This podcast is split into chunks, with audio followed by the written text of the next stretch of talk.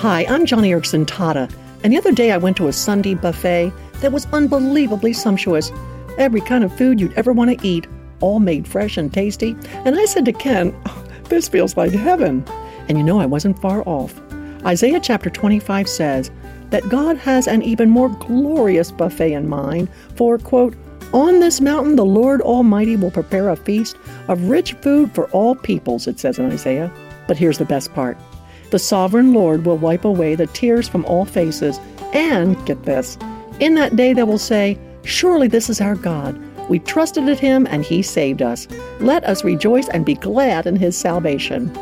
Oh, Christian, we are going to feast with the friend of sinners, but far better than feasting, all sorrow and tears and pain will be gone. Heaven is coming and it is real. So start trusting, start rejoicing, because you and I are heading to a heavenly party.